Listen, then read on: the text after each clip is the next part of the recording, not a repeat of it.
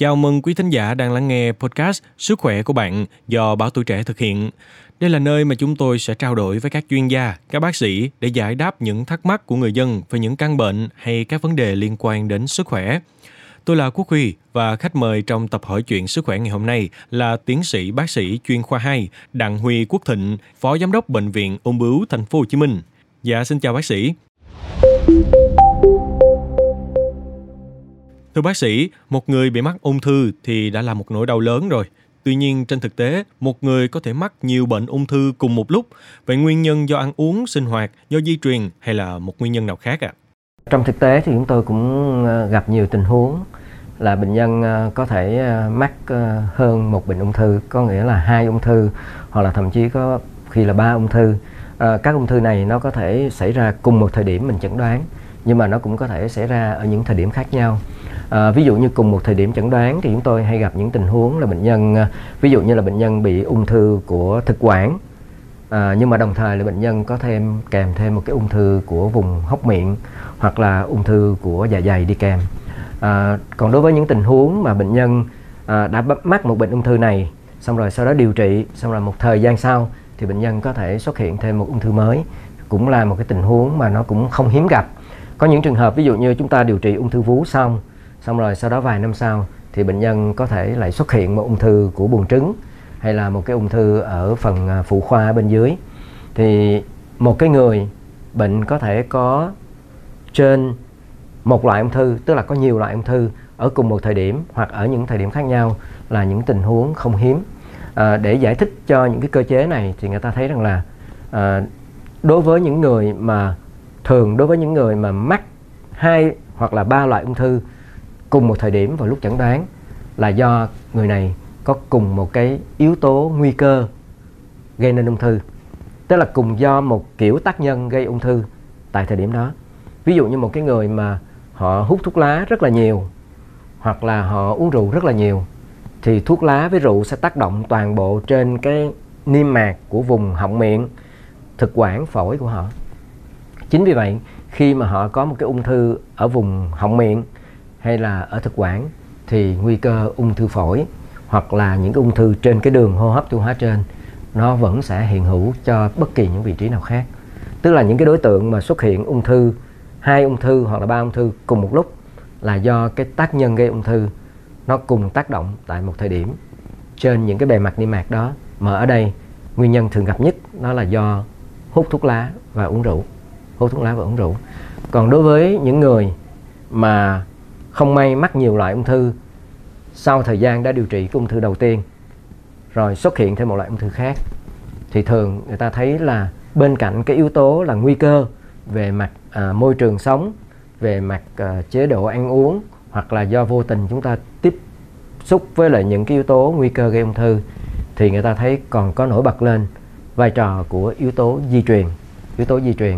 Tức là bản thân của người đó đã có những cái vấn đề về khiếm khuyết, về gen, về đột biến,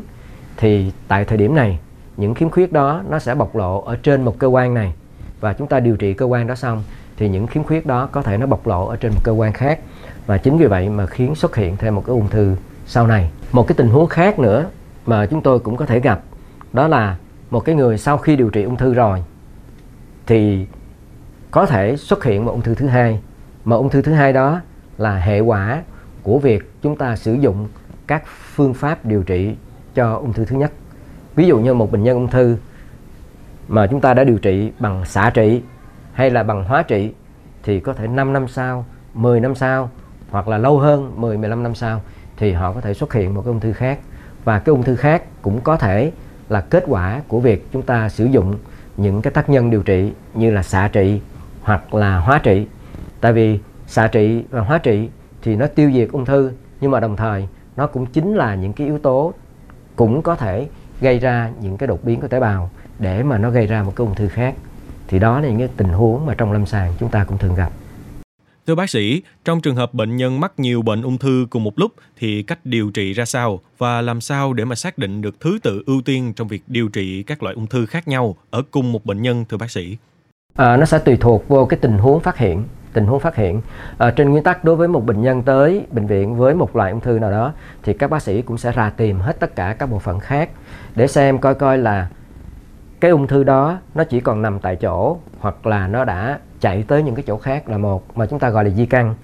Tuy nhiên khi mà chúng ta xét nghiệm chúng ta thấy rằng là một cái người đó có hai loại ung thư khác nhau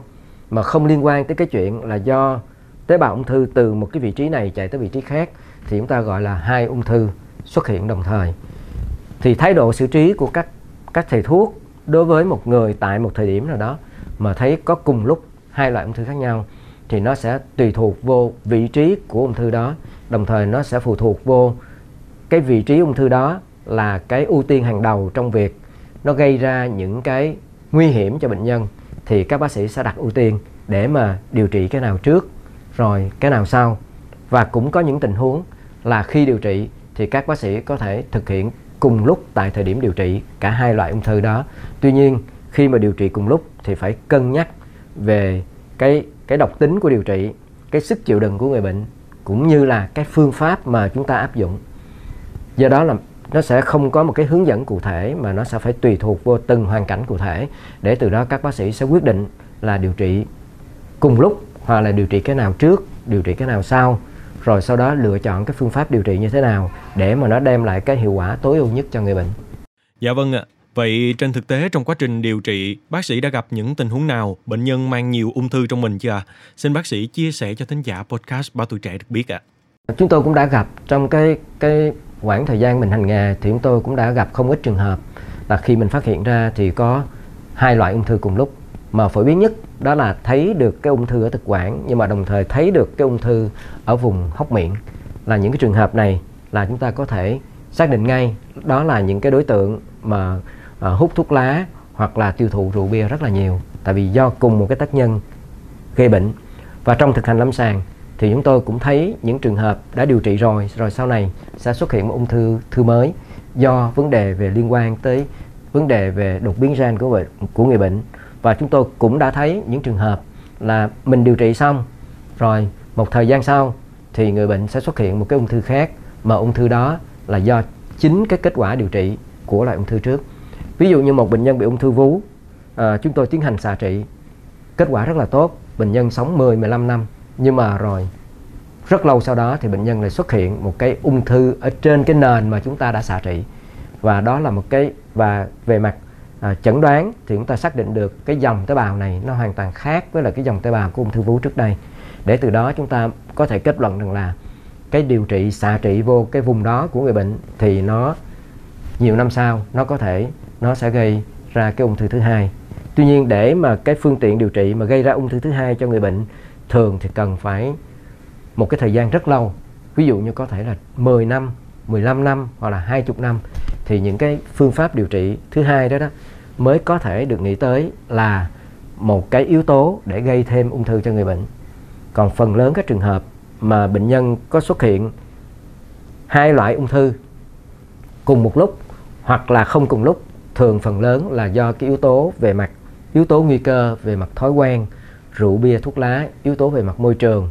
và cộng thêm cái yếu tố về cái cơ địa di truyền, có những cái đột biến về gen sẵn có của những người bệnh này thì sẽ làm cho người đó sẽ có nhiều loại ung thư khác nhau tại cùng một thời điểm hoặc là ở những thời điểm khác nhau.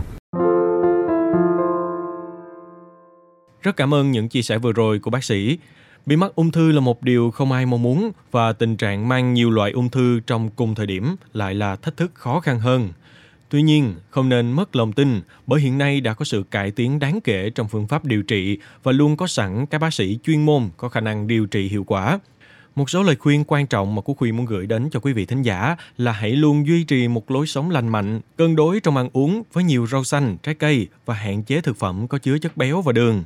Luyện tập thường xuyên cũng có vai trò quan trọng trong việc duy trì sức khỏe tổng thể và tạo điều kiện tốt cho quá trình điều trị.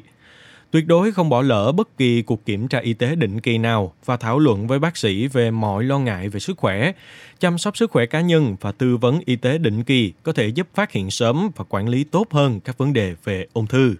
Một lần nữa, Quốc Huy xin chân thành cảm ơn sự có mặt của tiến sĩ bác sĩ chuyên khoa 2 Đặng Huy Quốc Thịnh, Phó Giám đốc Bệnh viện Ung bướu Thành phố Hồ Chí Minh. Cảm ơn quý vị và các bạn đã lắng nghe số podcast này. Đừng quên theo dõi để tiếp tục đồng hành cùng podcast Bảo Tuổi Trẻ trong những tập phát sóng lần sau. Xin chào, tạm biệt và hẹn gặp lại.